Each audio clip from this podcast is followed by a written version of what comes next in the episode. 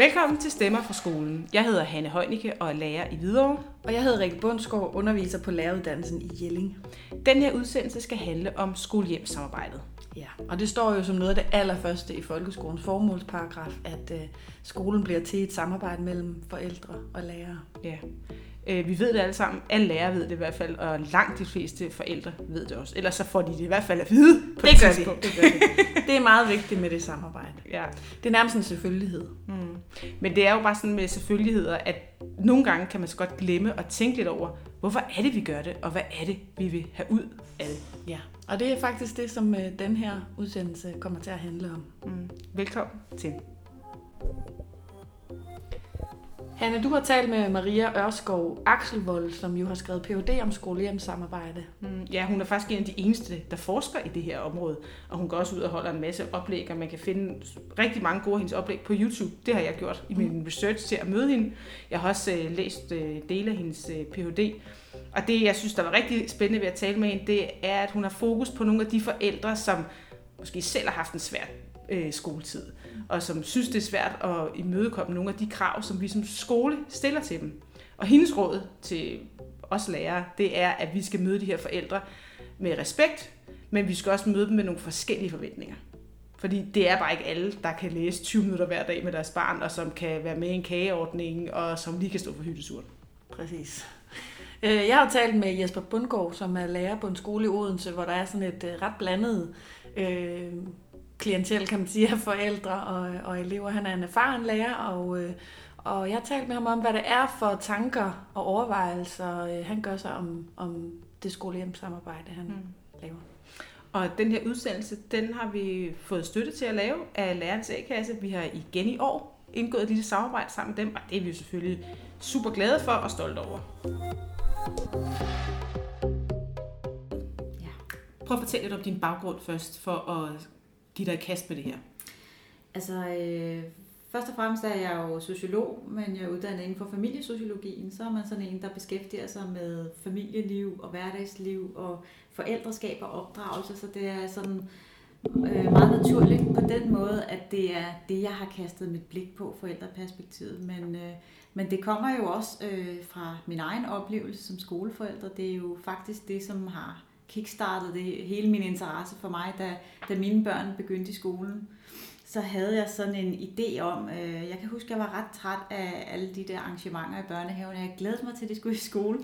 Jeg var meget alene med, med børnene på det tidspunkt. Min mand han rejste meget, så jeg skulle altid troppe op, du ved, med en lille en på armen og en Ja. anden en i Og hånden. en kage under armen. Og en kage Ja. og noget grillmad og Ja. sådan noget.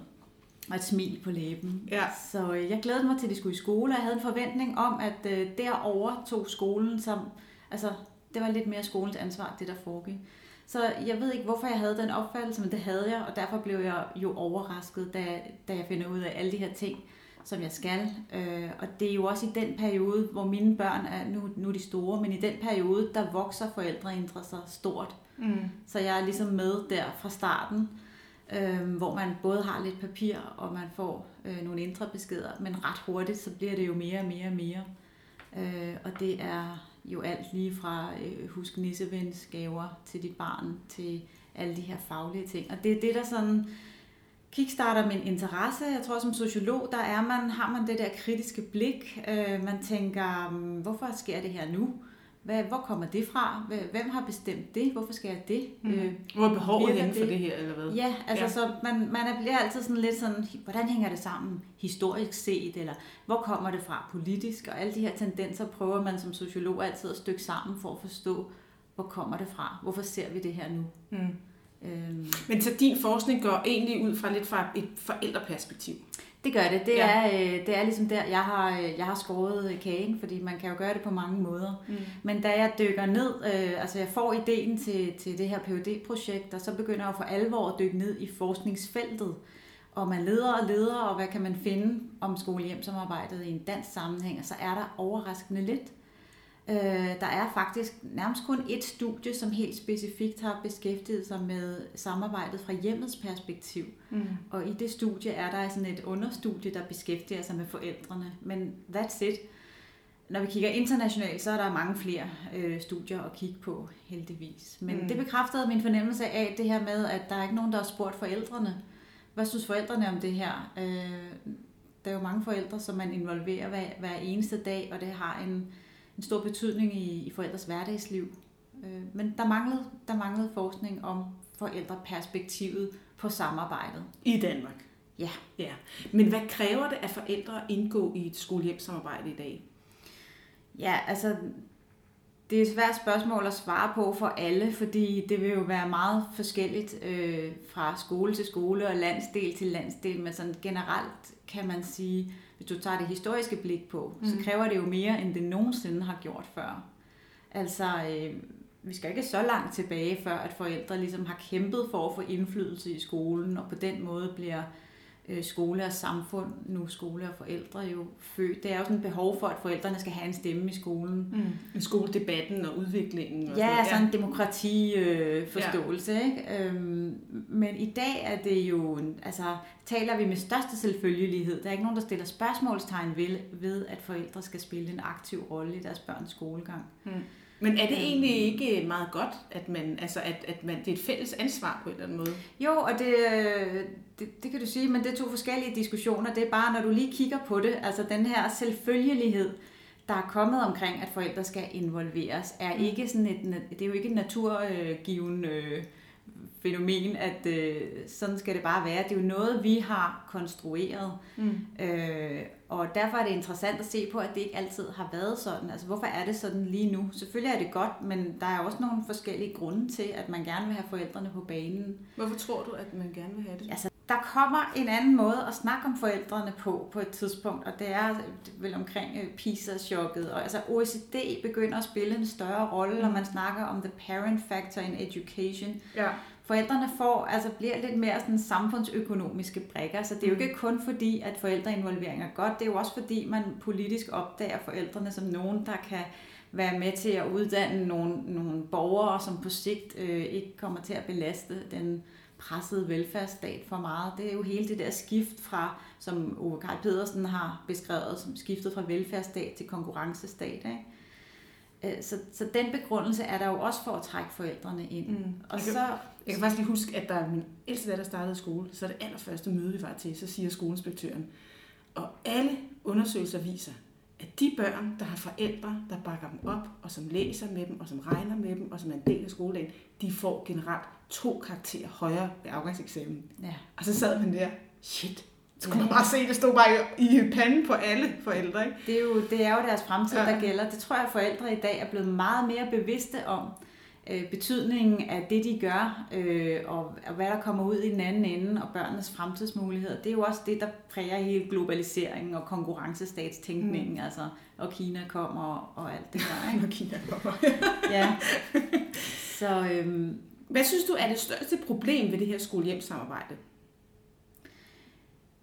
Altså det største problem fra, fra min stol har vel været, at man ligesom gerne vil involvere forældrene så meget, og der har været så meget fokus på at styrke forældreansvaret, øh, at altså man, man har måske glemt lidt, at øget involvering og samarbejde og information, det helt uundgåeligt også betyder øget krav.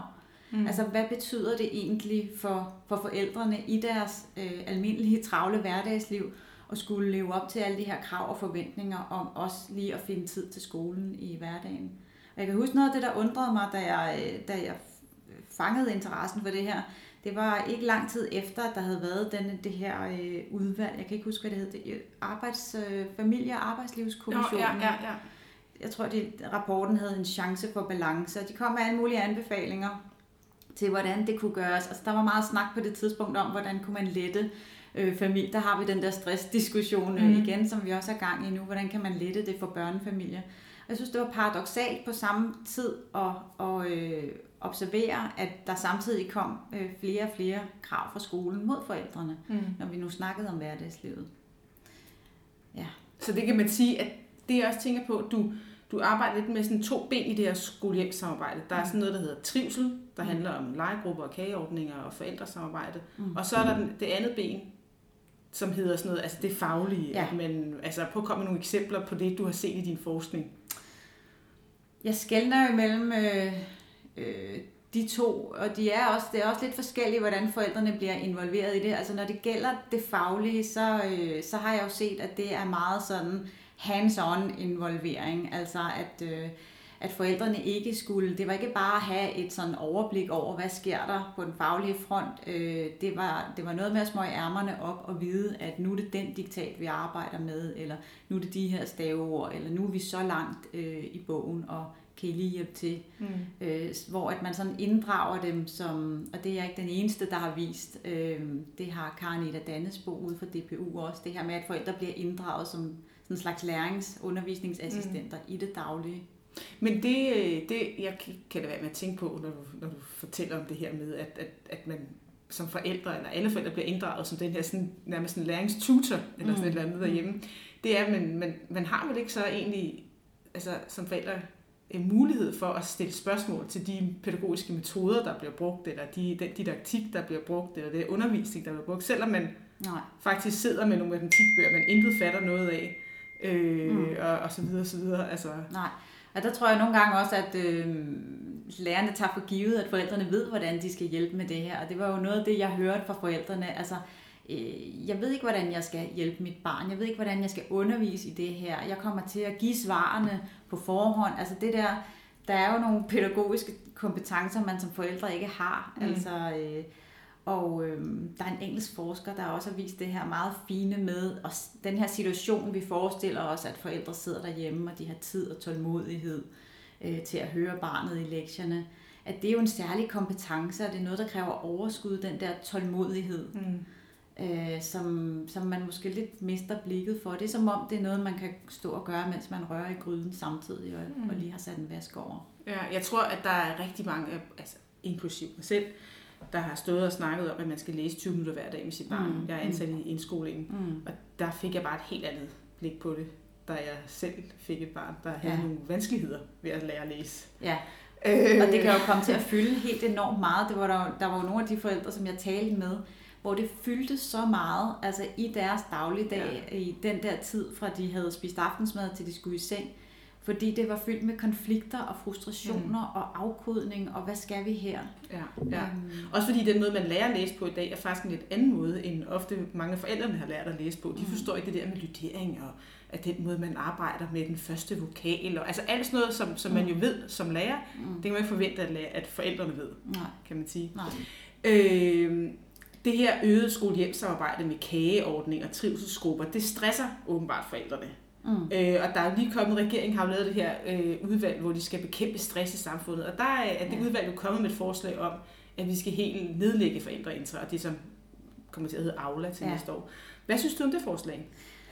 Øhm, altså, det synes jeg er et... Øh et urealistisk forslag. Øh, jeg forstår godt øh, logikken bag det. Altså det er jo, man kan sige, jeg har jo også peget på nogle, nogle problemer ved skolernes brug af forældreintra, og hvordan, jeg har jo også peget på, at det er et stress i hverdagen, og at, øh, at det kan være med til at, at øge den sociale ulighed, hvis vi fortsætter på den måde. Men jeg tror, jeg er meget uenig i løsningen. Hmm. Det her med bare, så afskaffer vi det, og så går vi tilbage til en kontaktbog. Der tror jeg alligevel, altså det er vi passé Øhm, jeg er nok mere blevet en fortaler for, at nu, nu skal vi lære at bruge de her redskaber ordentligt.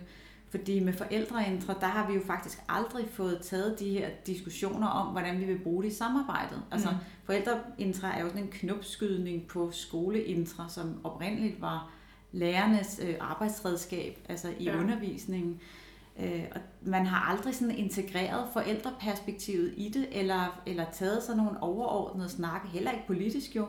Hvordan vil vi egentlig bruge det her i forældresamarbejdet? Og når man tænker på, hvor mange forældre, der dagligt har haft med systemet at gøre, så, så synes jeg, det er ret utroligt.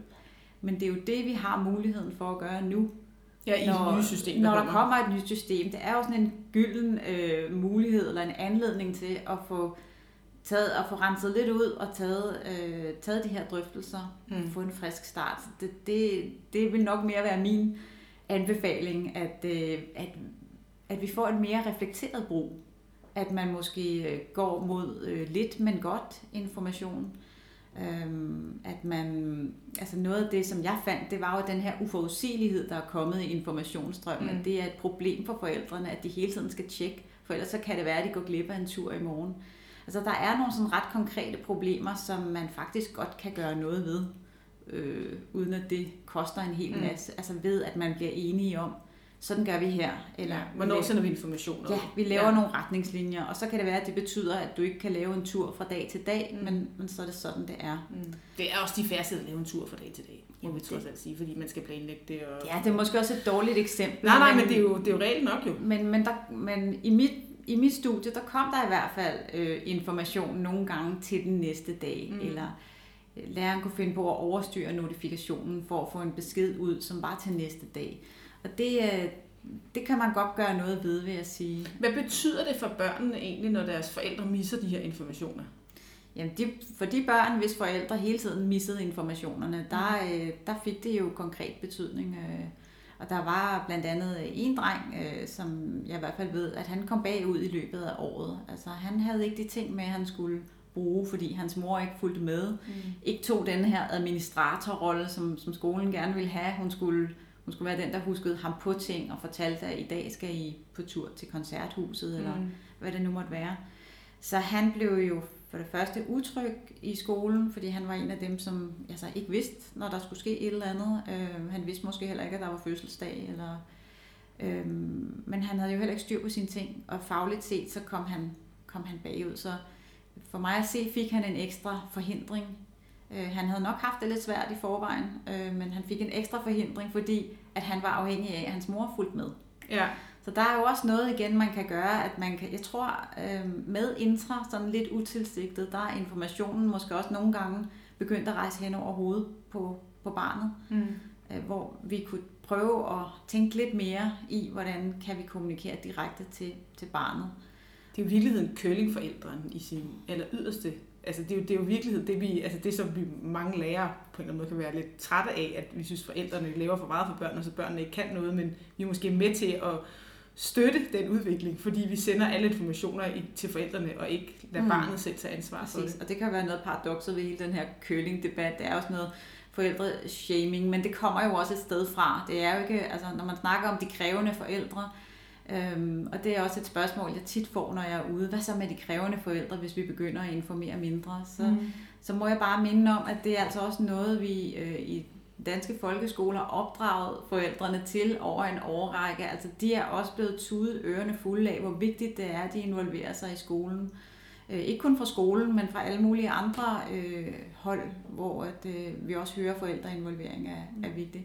Så nogle forældre gør måske bare det, som de har afkodet af det rigtige og, øh, at gøre, ikke? og så bliver det sådan en dårlig... Jeg kunne godt tænke mig at vende tilbage til nogle af de forældre, som ikke er de krævende forældre. Fordi mm. Mm. du har på øh, noget af den forskning, jeg har, jeg har læst om, der har du en case, der hedder Simons mor, Ja, øh, hvor du beskriver øh, en sk- skolehjemsamtale ja. mellem øh, nogle lærere øh, selvfølgelig og Simons mor. Mm. Og øh, det er mildt sagt, det går ikke godt. Nej. Altså, hverken med Simon eller med den her samtale her. Prøv lige at fortælle, prøv lige at beskrive lidt scenariet, vi er ude i. Altså, øhm, jamen, Simons mor fulgte ikke med på forældreintra. Hun var en af dem, som ikke øh, fulgte med i det daglige.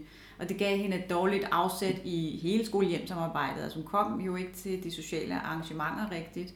Øhm, hun kom også dårligt fra start i de her skolehjemsamtaler, fordi så var hun en af dem, der ikke lige havde fået læst elevplanen, inden samtalen startede.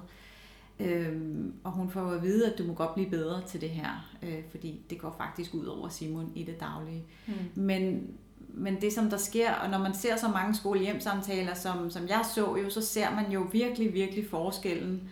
Og det gør I jo også som lærer. Man ser forskellen på dem, der, der kan det, Mm. og dem, der ikke øh, kan det.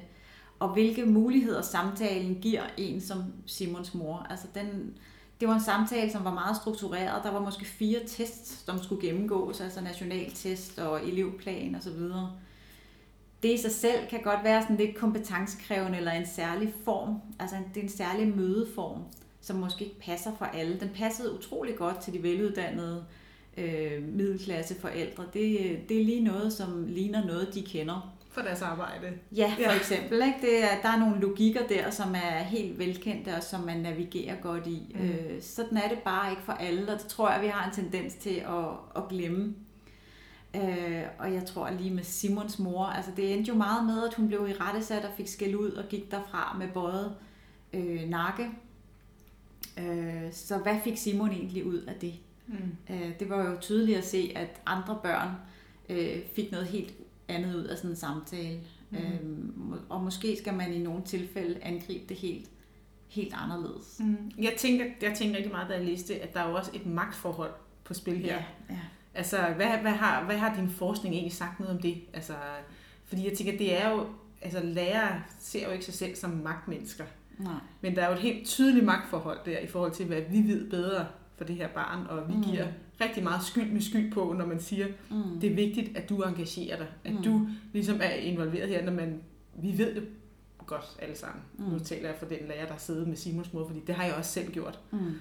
Øh, at det kommer ikke til at løbe, det kommer ikke til at gå. Altså det, det it's not gonna happen. Nej. Nej, og det er jo sådan, hendes, hendes virkelighed var jo bare sådan, at uanset hvad hun fik at vide, og uanset hvor meget information der blev sendt til hende, så passede det ikke ind i hendes hverdagsliv, eller de mm. ressourcer, hun havde, eller det mentale overskud, hun havde. Så som du siger, it's not gonna happen. Hvad kan vi så gøre? Mm.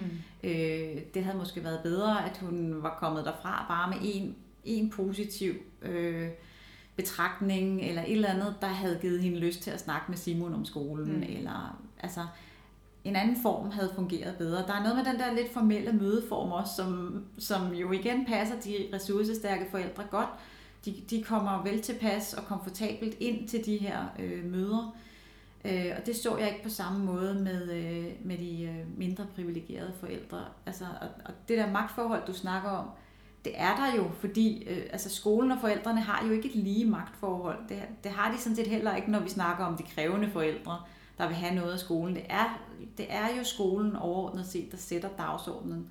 Det er skolen, der inviterer ind til, til øh, skolehjemsamtalen mm. og forældremødet og bestemmer, hvad det er, der skal strukturere samtalen, hvad der skal snakkes om. Det er jo ikke forældrene. Så, så forholdet der allerede er ulige. Mm. Og for Simons mor blev det nok forstærket af, at hun selv havde en dårlig oplevelse med skolen, hun fortalte mig, at det at komme på skolen, det var virkelig ubehageligt for hende. Det fremkaldte så mange dårlige minder. Mm. Der var så mange grunde, når man talte med hende, at man godt kunne forstå, at hun havde det her problematiske forhold til at involvere mm. sig. Mm. Som man nok ikke kan forstå, når man ikke har snakket øh, med hende. Med hende. Altså, jeg, jeg tænker, der er altid gode grunde til, at øh, forældre gør eller ikke gør, som de... Ja, men jeg tænker også, at øh, ja, helt sikkert, og det kan vi jo også mærke, når mm. man er lærer og sidder med de, at, at man, kan, man kan næsten se på dem, du har haft en dårlig skolegang. Ja. Og de spørgsmål, de stiller, er baseret på, at de har mistillid til hele systemet, og de ja. er utrygge og alt muligt andet. Ja. Ikke? Og så er der jo dem, der bare elskede at gå i skole. Mm. Ikke? Altså, mm. det, det kan man også se. De sidder bare og stråler ved den der skole som De synes, det er det fedeste i verden. Ja. Ikke? Altså, ja. øh, men er lærerne godt nok rustet til det her skolehjemsamarbejde, synes du? Mm. Altså igen, det er svært for mig sådan at udtale mig generelt, når jeg har lavet sådan et kvalitativt studie, hvor jeg altså, er gået i dybden med to skoler, men men nej, det er det måske ikke, og det jeg hører fra, øh, fra professionsskolerne, det er jo også, at man begynder at interessere sig mere og mere for, at øh, skolehjemsamarbejdet ikke er noget, som de lærerstuderende har på pensum. Mm. Øh, og, der, og de begynder at udtrykke et behov for, at det, det vil de gerne have. Så, så det kan man jo håbe, der kommer. Altså de er i hvert fald fra uddannelsen ikke forberedt godt nok på mm. det. Øh, og det jeg godt kunne have tænkt mig, at de blev forberedt på, det var det her forældreperspektiv og lige at, at få det med sig, og lige forstå, hvordan de her ting også skal spille ind i en dagligdag hjemme i familierne. Mm. Og hvad der egentlig skal til. Hvad er det, der skal til, når man skriver en besked om øve diktat, eller sætte sig og læse? Hvad, altså, lige tænke den lidt videre. Mm. Hvem kan finde de 20 minutter? Øh, er stemningen til det øh, derhjemme? Mm. Der er mm. mange ting, der skal være på plads, for at det der gode engagement, det kan få lov at, at udfolde sig. Mm. Det kræver også, at man har nogle, altså jeg tænker, øh, nogen jeg kunne forestille mig, der var uddannet til det, jeg ved det jo ikke engang, det er sådan socialrådgiver, der sikkert mm. er uddannet til det her, altså fordi det er et meget sårbart samarbejde, de har med, med, ja. med forældre og med, men, og med mennesker i det hele taget.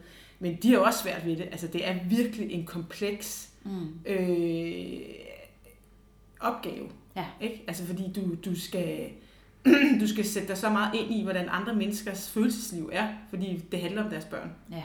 Altså, så det er et følelsessprog, vi er Mm. ude i, ikke? Mm. Altså, når de får at vide, at deres barn ikke klarer sig godt, så bliver det jo frygteligt Ja. for dem, ikke? Altså, Og jeg vil sige, altså jeg er jo ikke sådan en, der har løsningen, eller kan sige, hvis I gør sådan her, så, øh, så har I fikset det. Øh, jeg er jo i større grad sådan en forsker, der peger på, hvor problemerne er, og så kan man prøve at tænke videre med, Mm. hvad kan vi så gøre ved dem. men du har alligevel nogle anbefalinger til det gode skolehjemsamarbejde. Ja, Kom med det. ja altså du tænker på dem, som står øh, sådan lidt sidst i, Ja, i bogen. ja, ja. Altså, nu vi snakker om skolehjemsamtalen, så synes jeg i hvert fald selv, at det er ret spændende med de her øh, portfolio-skolehjemsamtaler, som er sådan en ny ting, der er kommet nogle steder. Ja.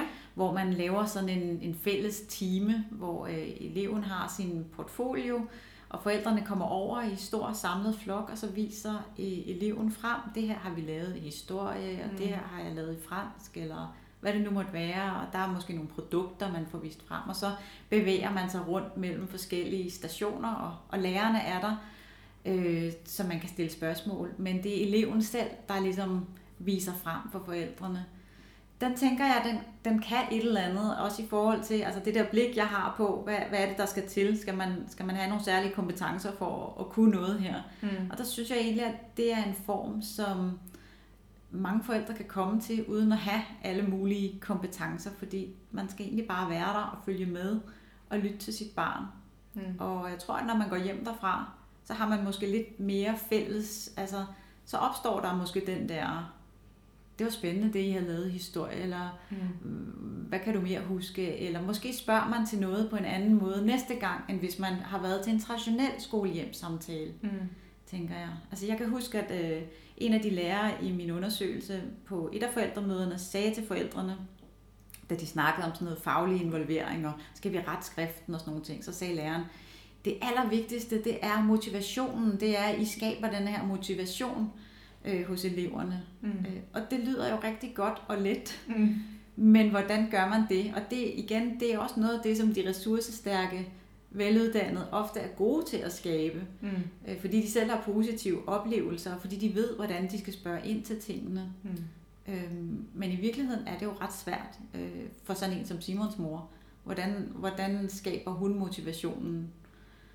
Så der, der tænker jeg, at hvis man prøvede sig lidt frem med nogle andre former, øhm, så, kunne man, så kunne man måske noget andet. Ja, altså mere uformelt, Ja. kan man sige, og mere åbent. Ja, Ja. Og ja, ikke så øh, farligt altså, Mm. for, for dem. Mm. Så der også er noget for dem, som synes, at den der formelle mødesituation, hvor man sidder over for de to lærere, den kan føles lidt sådan, Mm. give lidt fugt i armhuler. Og jeg tænker også, det er også en metode, der sætter barnet eller eleven i centrum. Ja. Altså, fordi ofte så sidder eleverne jo også og, og helt ude på et tidspunkt, hvis de er med, at de hader den der situation. Jeg synes, det er ubehageligt, ikke? Ja, Mm. ja. Jeg har engang oplevet et, et barn, der bare var så sød, og hun var så velfungerende. Hendes forældre var perfekte og alt muligt andet, og vi sad bare og roste og snakkede om, hvor godt det var. Hun blev simpelthen fedt, hun kom til at slå sin mor i hovedet. Ja, Ja. Og det var jo kun baseret på ros og kærlighed ja. og alt muligt andet. Ikke? Men hun Ja. blev bare, helt sikkert, situationen var bare så... det er sådan lidt for kunstig, det er Ja. en lidt kunstig situation, ikke? Ja. Ja. Det er det også for mange forældre. Ja, ja, det kan man jo tydeligt mærke som, som skolelærer også. Mm. Og når man selv har prøvet det som forældre også, så er det jo... Hvad, til sidst vil jeg lige spørge dig, hvad får vi i skolen ud af det her skolehjemssamarbejde? Det er et godt spørgsmål. Øh, det er jeg ikke sikker på, at jeg kan svare på, faktisk. Fordi noget af det, jeg stiller spørgsmålstegn det er, ved, det er jo, virker det? Mm. Altså, gør det det, som det skal? Mm. Jeg har jo meget mit fokus på den sociale ulighed, og det her med, at man ofte bruger øh, forældreinvolvering som et, det er et argument øh, for at øh, udjævne den sociale ulighed. Altså hvis vi nu bare får involveret de forældre som Simons mor, og dem der ikke involverer sig nok, hvis vi nu kan bare lære dem at gøre som de andre, som gør det rigtigt, øh, så vil vi kunne øh, øh, udjævne uligheden. Mm. Den tror jeg simpelthen ikke på. Øh, Jeg, jeg tror ikke, det kan lade sig gøre, og det er fordi, jeg har det her hverdagslivsblik, og det her på altså, praktikaliteter. Øh, Du kan ikke lære nogen at opdrage deres børn på en anden måde, hvis deres øh, materielle rammer ikke er til det, Mm. øh, deres kontekst bare øh, kalder på noget andet, som gør, at øh, forældreintra er langt nede på deres to-do-liste. Ikke? Mm. Øhm, så i forhold til den sociale ulighed, så ved jeg ikke i hvert fald, om skolen får så meget ud af det. Mm. Jeg tror ikke, jeg kan svare på det spørgsmål egentlig. Nej, men det behøver du faktisk heller ikke. Jeg synes i hvert fald, det er et rigtig vigtigt spørgsmål, at vores lyttere tænker over. Ja. Altså, hvad er det, vi får ud af det her øh, skole-hjem-samarbejde? Fordi Ja. ja. så begynder man måske også at sætte nogle, nogle krav op til sig selv. Hvad vil jeg gerne, hvad vil jeg gerne som lærer have ud af det, og hvordan er det, vi gør det på den gode måde, i stedet for at man bare øh, kører der ud af med 120 i timen og får sendt den ene og den anden og den tredje mail afsted, fordi der er jo ikke nogen lærer, der sidder med det her og tænker, nu vil jeg udpensle Simons mor, eller nu vil jeg favorisere øh, den Nej. veluddannede middelklasse, Nej. eller nu vil jeg gøre det sådan lidt halvringe. Altså, Mm. alle gør jo i virkeligheden det bedste, men måske hvis man sidder og overvejer lidt, hvad er det, jeg vil have ud af det? Jeg tror, noget af det, jeg gerne har ville øh, udfordre med min forskning, har været de her selvfølgeligheder om, at forældre, mere forældreinvolvering altid er bedre, mm. og det Mm. altid er godt Mm. for alle. Øh, Fordi jeg synes nogle gange godt, det kan virke som om, at det bliver målet i sig selv. Altså hvis vi får mere, så er det bedre. Mm. Øh, og sådan er det ikke nødvendigvis. Så jeg, altså, så jeg, vil, jo, jeg vil jo håbe, at, øh, at det her kunne gøre, at der var nogen, der begyndte at tænke, øh, jamen skal vi egentlig det? Eller altså, skal vi opfordre så meget til, til øh, læringsaktiviteter derhjemme, hvis det alligevel ikke bliver gjort? Eller der er det her med trivselen, det synes jeg også er en, en, en vigtig ting. Ja, det har vi faktisk inde- glemt lidt Ja, i den her var, snak. vi, var, Ja. vi var lidt inde på det i starten, men der, det er jo også noget, som skolen har lagt ud til forældrene. Øh, Og det er også som om, at jo mere I kan lære hinanden at kende, og jo mere I kan være sammen og kende hinanden, det er jo sådan en selvfølgelighed og en sandhed, der er opstået, jo bedre er det for børnene. Du siger, at den er opstået. Du, du har simpelthen ikke fundet belæg for det i en forskning, at det er rigtigt, eller hvad? Nej, nej, det vil jeg ikke sige. Jeg tror, det er en, en, øh, en konstruktion. Det er, altså, vi har jo ikke rigtig noget forskning, der har fulgt, hvad skal man sige, trivselsarbejdet, og kan vise, at det faktisk virker. Nej. Det er altså nogle, øh, det er sådan nogle antagelser, mm. Mm. som har fået noget, noget liv, altså blandt andet gennem, altså skoler og forældre har jo været flittige til at lave materialer og opfordre til, til trivselsarbejde, Mm. blandt andet gennem det her forældrefiduser, som er en hjemmeside, de har lavet med det kriminalpræventive råd. Men før det var der også masser af materialer, der opfordrer forældre til at involvere sig i trivselen. Og så begynder man at snakke om, at jo bedre forældrene kender hinanden, jo bedre vil det også være i børnegruppen. Det har vi faktisk ikke belæg for at, at sige, at der er en sammenhæng. Det er noget, vi tror, Mm. noget vi antager. Øh, og der, der synes jeg måske godt, at skolen kunne tage noget af værtskabet tilbage, eller sætte nogle rammer for det her trivselsarbejde, fordi nogle steder, så løber det bare derudad med 10 arrangementer om året. Og hvis man har tre børn, så er det altså, det, jamen, så er det, det begynder at fylde noget, og det er jo derfor, at, at det her stresspanel også øh, lige sætter fokus på det med trivselsarrangementer og Mhm. foreslår, at der skal være to om året. Mm. Øhm, ja, der, Men det der med, at skolen sætter rammerne for trivselen, at det også er skolens ansvar, at klassens trivsel er god, at det ikke er, eller hvad mener du? Det mener jeg, det er. Altså, og når du lægger det ud til forældrene, så vil der være forskellige meninger. Der er en mor, der synes, det er skæppe skønt med, med forældrefester, og der vil være nogen, der hader det. Mm. Øhm, og hvem skal så bestemme? Hvem skal så bestemme, hvordan det skal være? Mm. Mm. Altså, jeg mener, det kan kun være skolen, som, som bestemmer, hvad det er for nogle trivselsarrangementer, der skal være, og som er vært for dem. Fordi det, som jeg så i det lille indblik, som jeg havde i de her to klasser, det var jo, at der ligesom var et A- og et B-hold. Ikke? Der er dem, som laver arrangementerne, som sidder i trivselsudvalget, som får de gode Det er idéer. møderne. Det er også mødre, ja. Og det er også dem, der kommer til arrangementerne. Ja. Ikke? Og så er, der alle, altså, så er der alle dem, som aldrig kommer. Det er Tordenskjold soldater. Mm.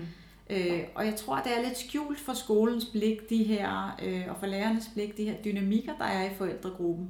At der faktisk også er noget konkurrence og nogle hierarkier. Altså forældrene havde meget skarpe blikke i min undersøgelse for, ligesom, hvor, hvor hinanden ligesom lå, Mm. øh, når det galt at involvere sig. Og det bliver meget, meget let til sådan lidt moralsk fordømmelse til dem, som ikke til dem, som ikke gør nok for fællesskabet. Til Simons mor. For eksempel, ja. Altså, Mm. hvis du virkelig ville, så kunne du nok også lige tage dig sammen til at komme, ikke? Eller, mm. eller bage en kage. Mm. Det jo bare en hyttetur med 35 fremmede mennesker en Ja, weekend.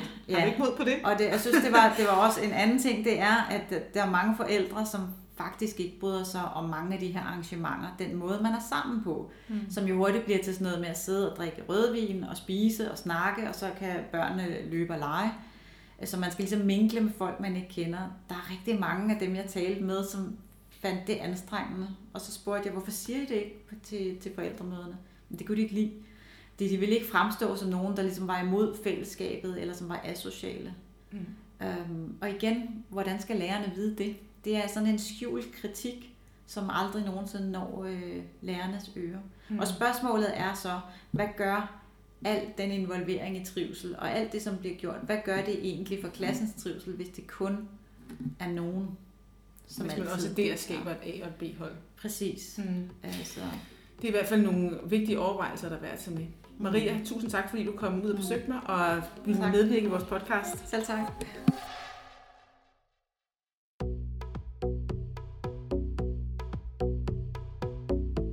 Jesper, tak fordi du var med i Stemme for skolen. Ja, vil du, ikke starte, vil du ikke starte med at fortælle lidt om, altså præsentere dig selv og fortælle lidt om den skole, du er lærer på? Jo, jeg hedder Jesper Bundgaard. Jeg har været lærer her på Dalumskolen i små 16 år, så det er faktisk her, jeg har brugt det meste af mit lærervirke.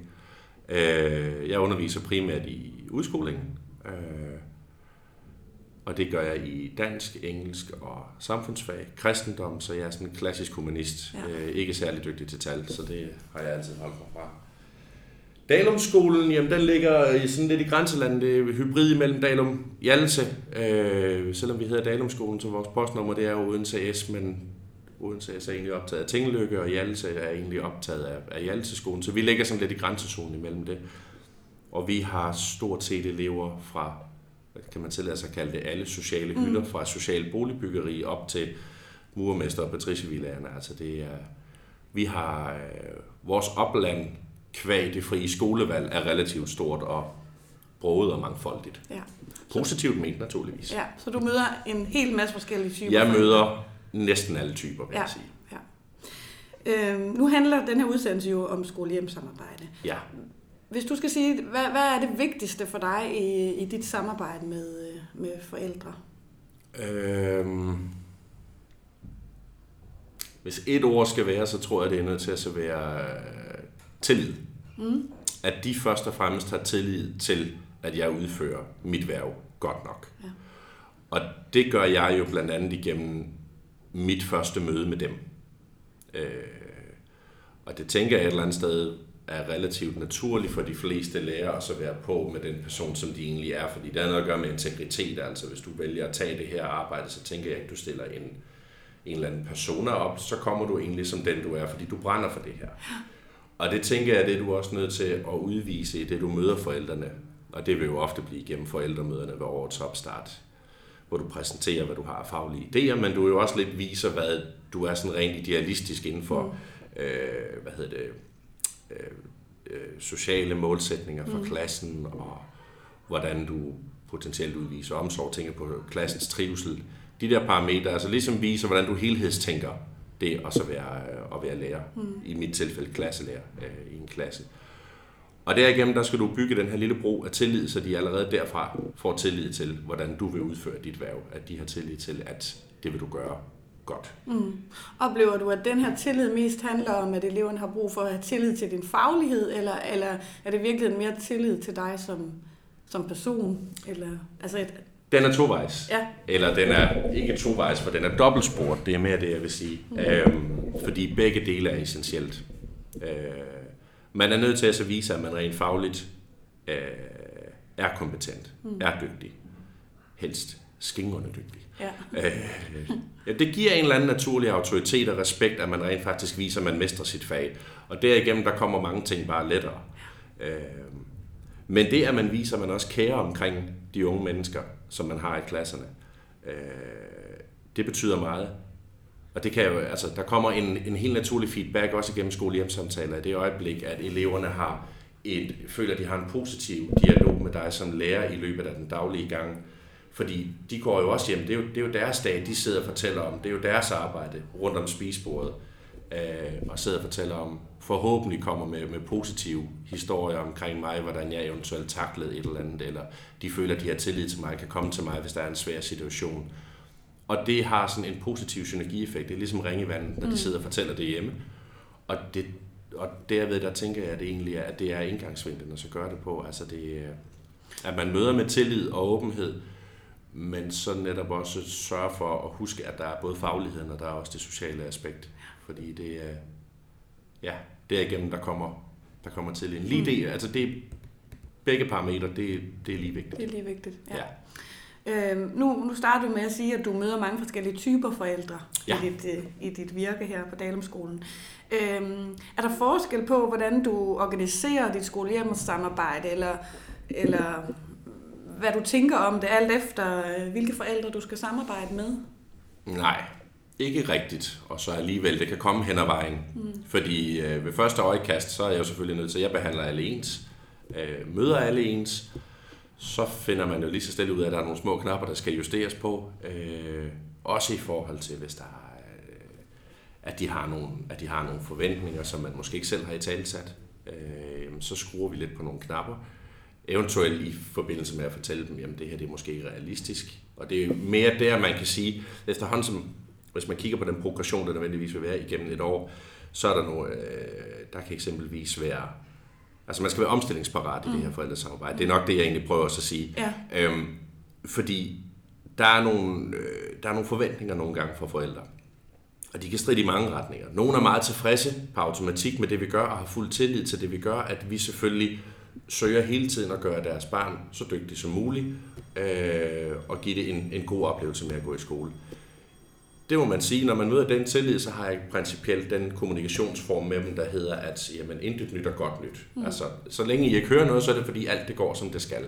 Det er den rigtig nemme del af Ja, arbejdet. det er de lette forældre. Ja, det er de super lette forældre, og dem er der overvejende flest af, generelt synes jeg. Så er der dem, hvor der er forældrenes ambitionsniveau ikke helt stemmer overens med det faglige niveau, som deres børn måske har på indeværende tidspunkt. Mm. Øh, hvis man har exceptionelt svært ved at læse, skrive og slås i andre fag, har måske problemer med at kontekstuere sit verdensbillede, at det er en lille smule snævert syn, man har på alting, og man måske har forældre, der har en ambition om, at øh, advokat eller læge er den eneste vej til, at, øh, at barnens hvad hedder det, karrieremæssige vej skal gå. Jamen, så kommer man ud i måske nogle gange nogle udfordringer. Så skal der kommunikeres også med at så tale om realisme. Og det er jo ikke, fordi vi nødvendigvis skal sidde og være karrierevejledere som sådan. Men det har også noget at gøre med, at der kan ligge et forventningspres på eleven. Og der mm. kan man også godt føle nogle gange som lærer, der er man nødt til lige at være buffer og så sige, prøv at høre, det, det, det pres, det kan godt blive for stort.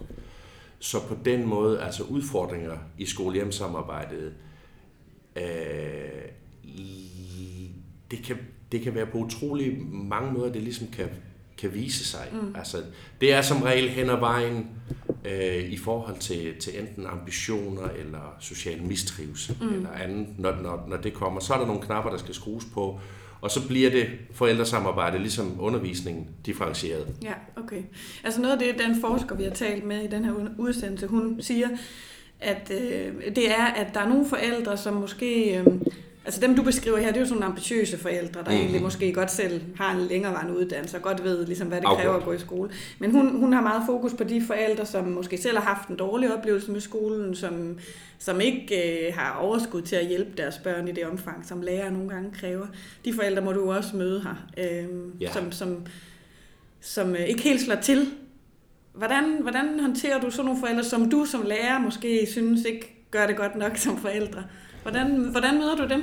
Øh, jamen, dem møder jeg faktisk på samme måde, som, som jeg møder alle de andre indledningsvis. Øh, og jeg tænker også, at hvis jeg gør mit arbejde godt nok, så har de også tillid til at så fortælle mig, at der er nogle vanskeligheder med at eventuelt kunne assistere med lektier mm. hjemme. Og øh, det har jeg prøvet før. Okay. Og enten så har de trukket mig til side efter et forældremøde, og så fortalt, prøv at høre, jeg er hverken min mand eller jeg er særlig dygtig til engelsk, hvis jeg nu tager det mm. fag som eksempel. Kan du eventuelt sørge, altså er der nogle ekstra materialer eller andet, øh, eller kan du sørge for alene, fordi vi kan altså ikke hjælpe med lektierne. Øh, og så taler vi om eventuel dosering af lektierne, og vi kan også tale i nogle tilfælde, hvis de føler, at deres, at deres barn måske halter lidt efter, øh, men at de heller ikke kan hjælpe, jamen så, taler vi, så kan der også blive tale om nogle, nogle differentierede opgaver. Elever eller opgaver, som elever måske kan arbejde med på hjemmefronten for at styrke sig selv, eller nogle strategier, vi kan arbejde med. Øh, og det kan være inden for alle fag. Men prøver virkelig at så være imødekommende overfor, og det, det synes jeg jo øh, ligger implicit i vores arbejde også, at det, vi er nødt til at tage højde for, at ikke alle kan få hjælp hjemme. Mm. Og der ligger hele differentieringskonceptet igen. Altså ligesom vi differentierer over for forældres krav, så er vi også nødt til at differentiere på nogle andre parametre, som blandt andet også er det her med, at ikke alle kan assistere hjemme. Okay. Det tænker jeg, det er, ja, jeg synes, det ligger ja. i vores jobbeskrivelse ja. et eller andet sted, ja. men det er rigtigt, at det kan være en udfordring. Ja, hvis de nu ikke lige gør det, som man synes. Hvad, altså man, det er jo også nogle eksempler med, med elever, som aldrig har deres øh, penalhus med, eller som øh, glemmer madpakken. Eller, og nu ved jeg godt, nu er det jo de lidt ældre elever, du har, og det gør måske noget, øh, at man kan måske køre noget af det samarbejde med, gennem, gennem eleverne. Ikke? Ja. Men der er jo de forældre, hvor man måske som lærer nogle gange tænker, ah, kunne du ikke lige gøre det lidt bedre? Og det, som den her forsker beskriver, det er, at der er nogle forældre, der sidder og føler sig underlegne til skolehjemsamtaler den her magtrelation, som der jo er i spil i mm. samarbejde mellem skole og hjem, er du opmærksom på den? Altså når det er dig, der ligesom er den, er den hvad skal man sige, mest ressourcestærke i, i samarbejdet? Ja, jeg forstår godt, hvad det er, den leder hen til. Ja. Jeg tænker måske mest i forhold til, lad os sige, indskoling mellemtrin. Ja. Hvis man kigger på nogle af alle de her øh, ting, som skal være nu nævner du det selv, den med ja. penalhus, og så er madpakken glemt. Ja. Øh, så er det ikke en ordentlig jagt, de har fået med i skole Præcis. i forhold til, hvis, det, ja, hvis de skal på tur eller andet. Og der kan jeg godt forstå, hvis forældre kan føle sig udstillet. Mm. Hvis der indtil flere gange kommer, hvad hedder det, hvis der bliver skrevet hjem eller kontaktet om, ja, så var penalhuset glemt igen. Mm. Fordi det bliver jo en eller anden og det er rigtigt, der skal man virkelig tænke over, måden man formulerer det her på, at det ikke bliver sådan en stigmatisering. Ja. Fordi i det øjeblik, at vi jo rent faktisk sidder med de her kære unge mennesker, så varetager vi et eller andet sted en, en primær voksenfunktion. Mm. Øh, og hvis vi så, hvad kan man sige, klandrer mm. forældrene for, at der er nogle ting, de ikke gør godt nok, mm. så, så kommer der nogle mislyde. Og så kan jeg godt forstå, at der bliver skar, altså så kommer der en stemning af mistillid kontra os som lærer, så vi skal være super, super opmærksom på, hvordan vi formulerer noget, så det ikke lyder som kritik, ja. tror jeg faktisk, vil jeg vil sige, fordi det er, jeg ved godt, at der er nogle formalier, som man godt kan have en forventning om, skal være på plads, men vi glemmer der også ting mm. fra tid til anden. Men vi får jo ikke nødvendigvis, det kan ske, men vi får jo heller ikke nødvendigvis så nødvendigvis en skrivelse Nej. om, at... Øh, så der, altså man, skal, man skal virkelig tænke over sin kommunikationsformer. Der kommer det igen det der med åbenhed, høflighed, venlighed, imødekommenhed, alle de her ting. Altså man skal virkelig tænke over kommunikationsformen, fordi mm. du kan støde nogen, og du kan faktisk også principielt skade det fremtidige samarbejde ved at udtrykke dig forkert. Så deri kan jeg godt se, at der ligger der en magtrelation, fordi der har du lidt som lærer muligheden for os at sige, det gjorde I jo ikke ordentligt. Ja. Det gjorde I jo ikke ordentligt. Præcis. Og det er der ikke ingen mennesker, der bryder sig om at få at vide. Nej. For jeg tror ikke på, at der er nogen, der bevidst gør noget dårligt for deres egne børn. Altså det er en forglemmelse hurtigt ud ja. af døren. Madpakken står stadig, den er smurt, men den står på køkkenbordet. Ja. Det er jo ikke bevidst. Nej, okay. Øhm, når du har skolehjemsamtaler her på, øh, på Dalenskolen, ja. kan, du, kan du prøve at beskrive, hvordan ser sådan en samtale helt konkret ud hos dig? Lige pt. så ser den sådan ud, at vi sidder nede i vores klasselokale. Så sidder jeg sammen med min anden klasselærer, som er matematiklærer. Øh, vi har hver vores stil, så på den måde der supplerer vi hinanden godt. Og så kommer forældrene ind. Øh, det er ikke super inspirerende lokale, men altså, vi, vi, vi forholder os til, til det, som vi skal, nemlig at så levere en faglig og social status, ja. sådan som vi ser det. Ja. Vi har så som krav, at eleven altid skal være med. Ja. Og det øh, skal skolen her generelt roses for os, dem, de som underviser i indskolingen. Så vidt jeg har forstået, så gør de virkelig en dyd ud af, at eleverne skal med. Og det er også det er sådan et kardinalpunkt, jeg også altid har haft, og det har min kollega heldigvis også, fordi alle aftaler, der bliver indgået omkring eleven, hvis der er noget, der skal skærpes eller rettes op på eller andet, så føler vi, det er vigtigt, at eleven er med i forhold til det her, altså med medinddragelse. Mm. Øh, fordi eleven skal ikke føle, at der bliver truffet aftaler hen over hovedet på dem, og noget, som de ikke kan genkende til. Så derfor der føler jeg, at det er vigtigt, at vi i hvert fald altid har eleven med. Og det vil jeg sige, det er ligesom de vigtigste principper for, hvordan min skolehjemsamtale den ser ud. Det er, at vi har forældre til stede, og vi har eleven til stede. Men, det, men det, er, det er lærerne, der har udspillet, kan man sige. Det er, det er lærerne, der, der har der udspillet. Ligesom en status. Altid, ja. og så giver vi også mulighed for, at der er spørgsmål. Mm. I nogle tilfælde, og det hænder jo altså, så må vi jo også bare sige, at den afsatte tid ikke er nok. Ja. Og så bliver der sat, der kommer det her differentiering igen. Ja, okay. Altså de letteste elever, det er der, hvor vi siger, yes, det hele det ligger i top fagligt, øh, socialt er du super populær, Altså der kan vi jo faktisk sidde i sådan, har I nogle spørgsmål? Og forældrene, nej, vi, vi synes alt det er godt.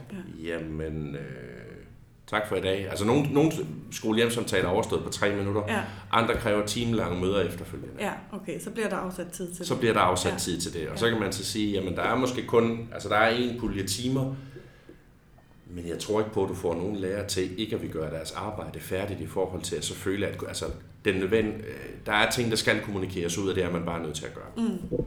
Og der betyder det også noget at sidde over for hinanden. Det betyder alt, Ja, synes jeg.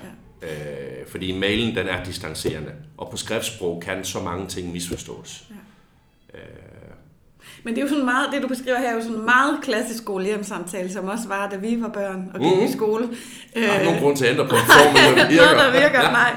Men jeg ved, altså der er jo nogle skoler, hvor man, hvor man gør noget andet, ikke? Altså hvor det i højere grad måske er eleven, der har udspillet, eller ja, hvor, hvor, hvor eleverne skal vise noget, de har lavet i skolen, eller altså hvor der bliver byttet lidt om på rollerne. Ja, altså jeg vil sige, det mest øh, kuriøse, jeg har oplevet her på stedet, det er, at vi i stedet for det her faste moment med, at vi sidder to lærere, de kommer ind, og så går de ud igen, så har vi kørt café-model, som Ja. er jo principielt, at der var det alle faglærerne, der var til stede, dengang vi havde timer til det. Ja, ja. Øh, og så kunne der jo bare komme en ordentlig forældreflok med børn, og så kunne de sådan gå rundt, og så kunne det være, at der var nogen, der havde mere interesse i, okay, hvorfor halter det lige fysik? Jamen, så blev der måske den primære tid lagt ved det. ja. Øhm, og på den måde var det egentlig godt, fordi så, ja, så kommer differentieringstanken op igen. Ja. Ja. Men altså, så kunne du ligesom målrette indsatsen og målrette de her skolehjemsamtaler imod de områder, hvor der måske mere var behov for det. ja.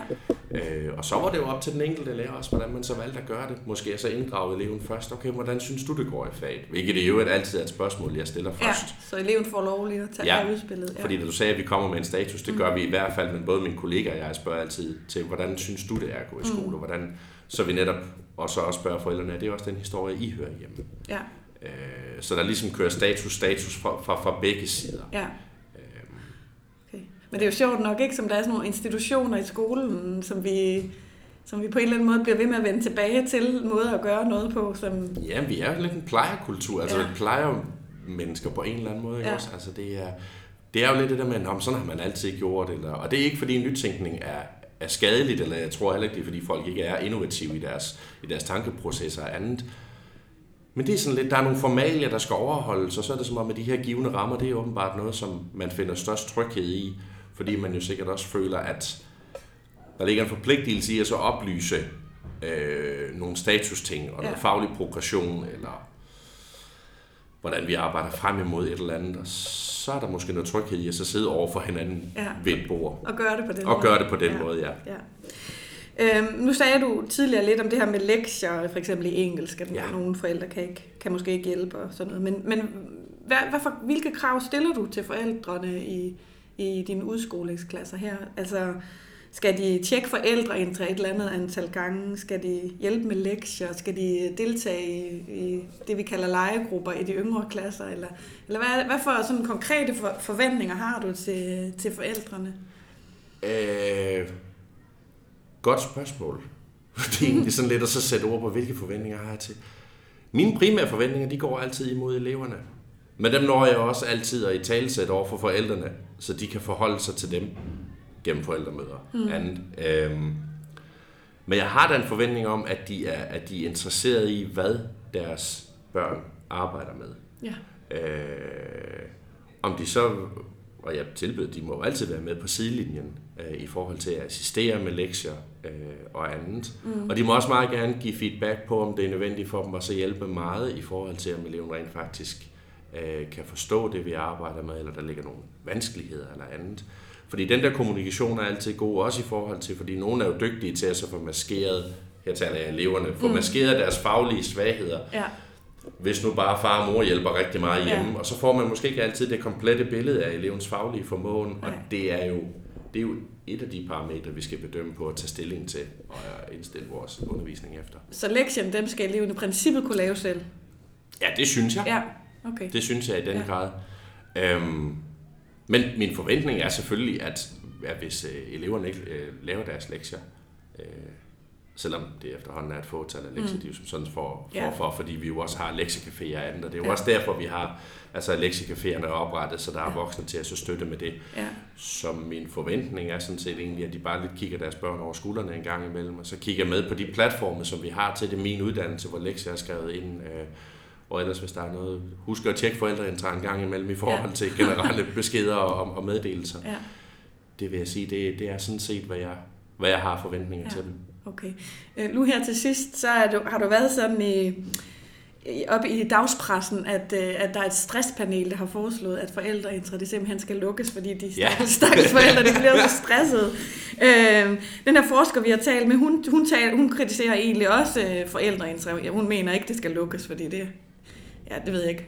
Altså kontaktbogen er jo ikke nødvendigvis et bedre redskab. Men, øh, men hun, hun, er lidt, øh, hun er lidt kritisk over for den måde, lærere bruger forældreintra, fordi, eller skolen måske bruger forældreintra, fordi hun siger, at, øh, at det kan være rigtig svært at sortere i som forældre. Hvad er det egentlig, jeg skal tage meget alvorligt, og hvad for noget kan jeg kigge hurtigt hen over? Hvornår, hvornår er noget vigtigt, og hvad er kravene til mig? Hvordan tænker du om, om, om det medie, forældreintra? Er det noget, I har diskuteret her på skolen, hvordan I skal anvende det, eller, eller er det bare noget, der er kommet, og så må man uh, lidt go, go with the flow? Eller? Jeg tror nu nok, at vi har talt lidt om, om brugen af det, hvad der er hensigtsmæssig brug af det. Og så tænker jeg ellers, så er det lidt op til, til, til en hver sund fornuft, hvor meget man kommunikerer ud igennem det.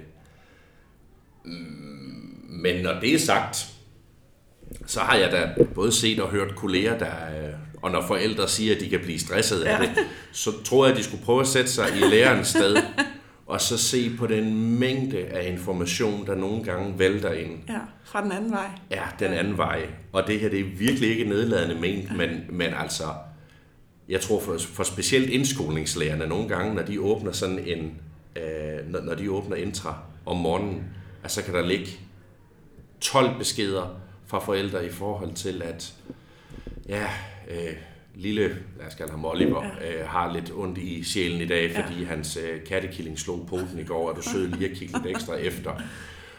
Og, og, og det er virkelig ikke for at så latterliggøre Nej, det, fordi nej. det er det ikke, fordi det er jo en helt reel sag, fordi de her forældre fortæller det ud efter bedste mening, men ja. hvis du taler om stressfaktor, hvis Ja. ja. en lærer skal forholde sig til 10 konkrete sager omkring en dårlig start på dagen, hvor forældre godt lige på forhånd, er du sød lige, og så tager lidt varmt det, Ja. ja. så kan du tale om stressfaktor. Ja, Og der kommer det sådan lidt igen, hvad er relevant information? ja.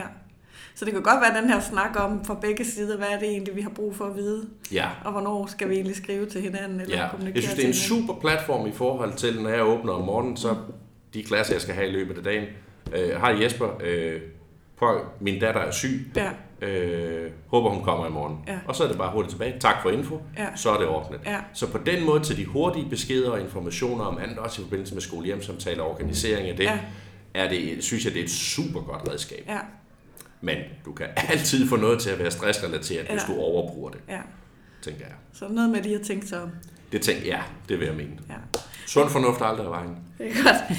Jesper, tak fordi du ville øh, være med og bidrage med dit øh, perspektiv på skole Ja, det var en fornøjelse. I lige måde.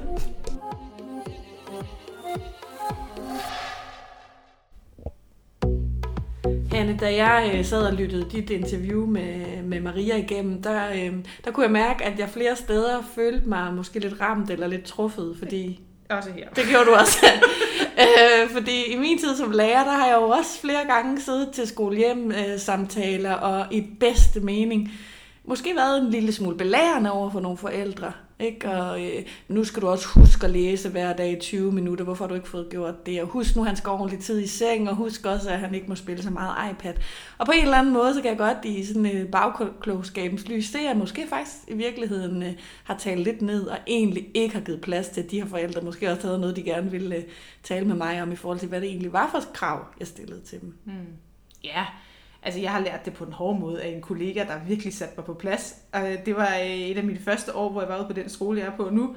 Og øh, vi skulle have sådan et stort cykelprojekt, hvor vi skulle ud og tælle nogle fugle med en tredje klasse, og gange op og gange ned, og hvad ved jeg. Øh, og de skulle have de der cykler med på den der lange cykeltur, børnene, og ja, vi vidste jo godt, at der var en af drengene, der aldrig kunne få den der cykel med, fordi han havde jo ikke nogen cykel. Mm. Så jeg havde skrevet mails om, hvordan de kunne låne en, om han kunne få en af sine bror eller en nabo, og bla bla bla, og der måske var nogle forældre, jeg kunne kontakte, og øh, dagen inden vi skulle, skulle på den der famøse tur, så tager min kollega mig med ud i øh, lærercykelrummet, hvor der så åbenbart også var nogle elevcykler. Det vidste jeg ikke. Og så begynder han lige at tjekke, om der er luft i, og hvor store de er, og lige sætte en sadel op og pumpe det i en, en anden og sådan noget. Og så siger jeg, hvad laver du? Jamen, han vil jo skaffe en cykel til den her dreng. Og så siger han, det er, ej, der må simpelthen være grænser for, hvad vi skal stå for Ja, som lærer. det må være forældrenes ansvar, ja, ikke? Ja, ja. Og så kigger han bare på mig og siger, det er det bare ikke, for det er os, der har sat den her aktivitet i gang, og øh, den her dreng skal aldrig straffes for, at hans øh, mor ikke har kunne skaffe en cykel, og hun har faktisk gjort alt rigeligt for ja. den her dreng. Ja. Altså, det, det, det skal vi ikke ud i. Og det kunne jeg selvfølgelig godt sige, at han havde ret i. Ja. Så det kunne faktisk løses. Det ikke? kunne løses. Ja. Og det var os, der havde sat aktiviteten i gang. Så selvfølgelig var det også os, der skulle bære den hjem. Ja. Ja. Så der ligger et, øh, et ansvar, måske et større ansvar alligevel for det fælles samarbejde, for at det fungerer. Det ligger hos, øh, hos læreren. Ja, nu har den her mor ikke fortalt os, at hun havde svært ved det. Øh, fordi det turde hun sgu nok ikke Mm. mm. rigtigt. Og der synes jeg, at Jesper havde en rigtig god pointe øh, i sit eksempel med engelsklektierne, at der kommer forældre over til ham og siger, at de kan ikke løfte den her opgave, mm. Mm. øh, især i udskolingen. Øh, og der taler han meget om tillid. Og der synes jeg bare, at han har en pointe i, at man som lærer har en vigtig opgave i at oparbejde det her tillidsfulde forhold, hvor både øh, eleverne, men i særdeleshed også forældrene kan komme til ham og sige, det kan vi ikke. Mm. Så man faktisk godt tør at sige fra over for nogle af de krav, som skolen stiller. Ja, fordi det er jo så vores opgave at forsøge at hjælpe de her børn så godt som muligt, og så få, få, få hjulpet dem. Altså, Ja. ikke? Helt sikkert. Og der tror jeg også, øh, noget af det, som både Maria og Jesper sætter fokus på i forhold til at blive opmærksom på det her magtforhold, der er mellem lærer og forældre. Den position, man egentlig sidder i som, øh, som lærer, selvom man måske nogle gange faktisk føler sig ikke øh, føler sig som sådan en helt almindelig menneske, så i den situation, hvor man sidder over for forældrene, der har man indimellem en position, som man skal være så bevidst om. Hmm. Ja. Vi håber i hvert fald, at øh, I vil lytte til de her, at I har lyttet til de her to øh, interviews og blevet øh, lidt klogere på jeres egen rolle i det her forhold, eller magtforhold, hvis man skal, hvis man skal bruge sådan en analyse på det. Øh, og tage det med til jeres øh, teammøder eller jeres ledere, og bed dem om at starte den her debat på jeres skole. God fornøjelse, og tak for denne gang.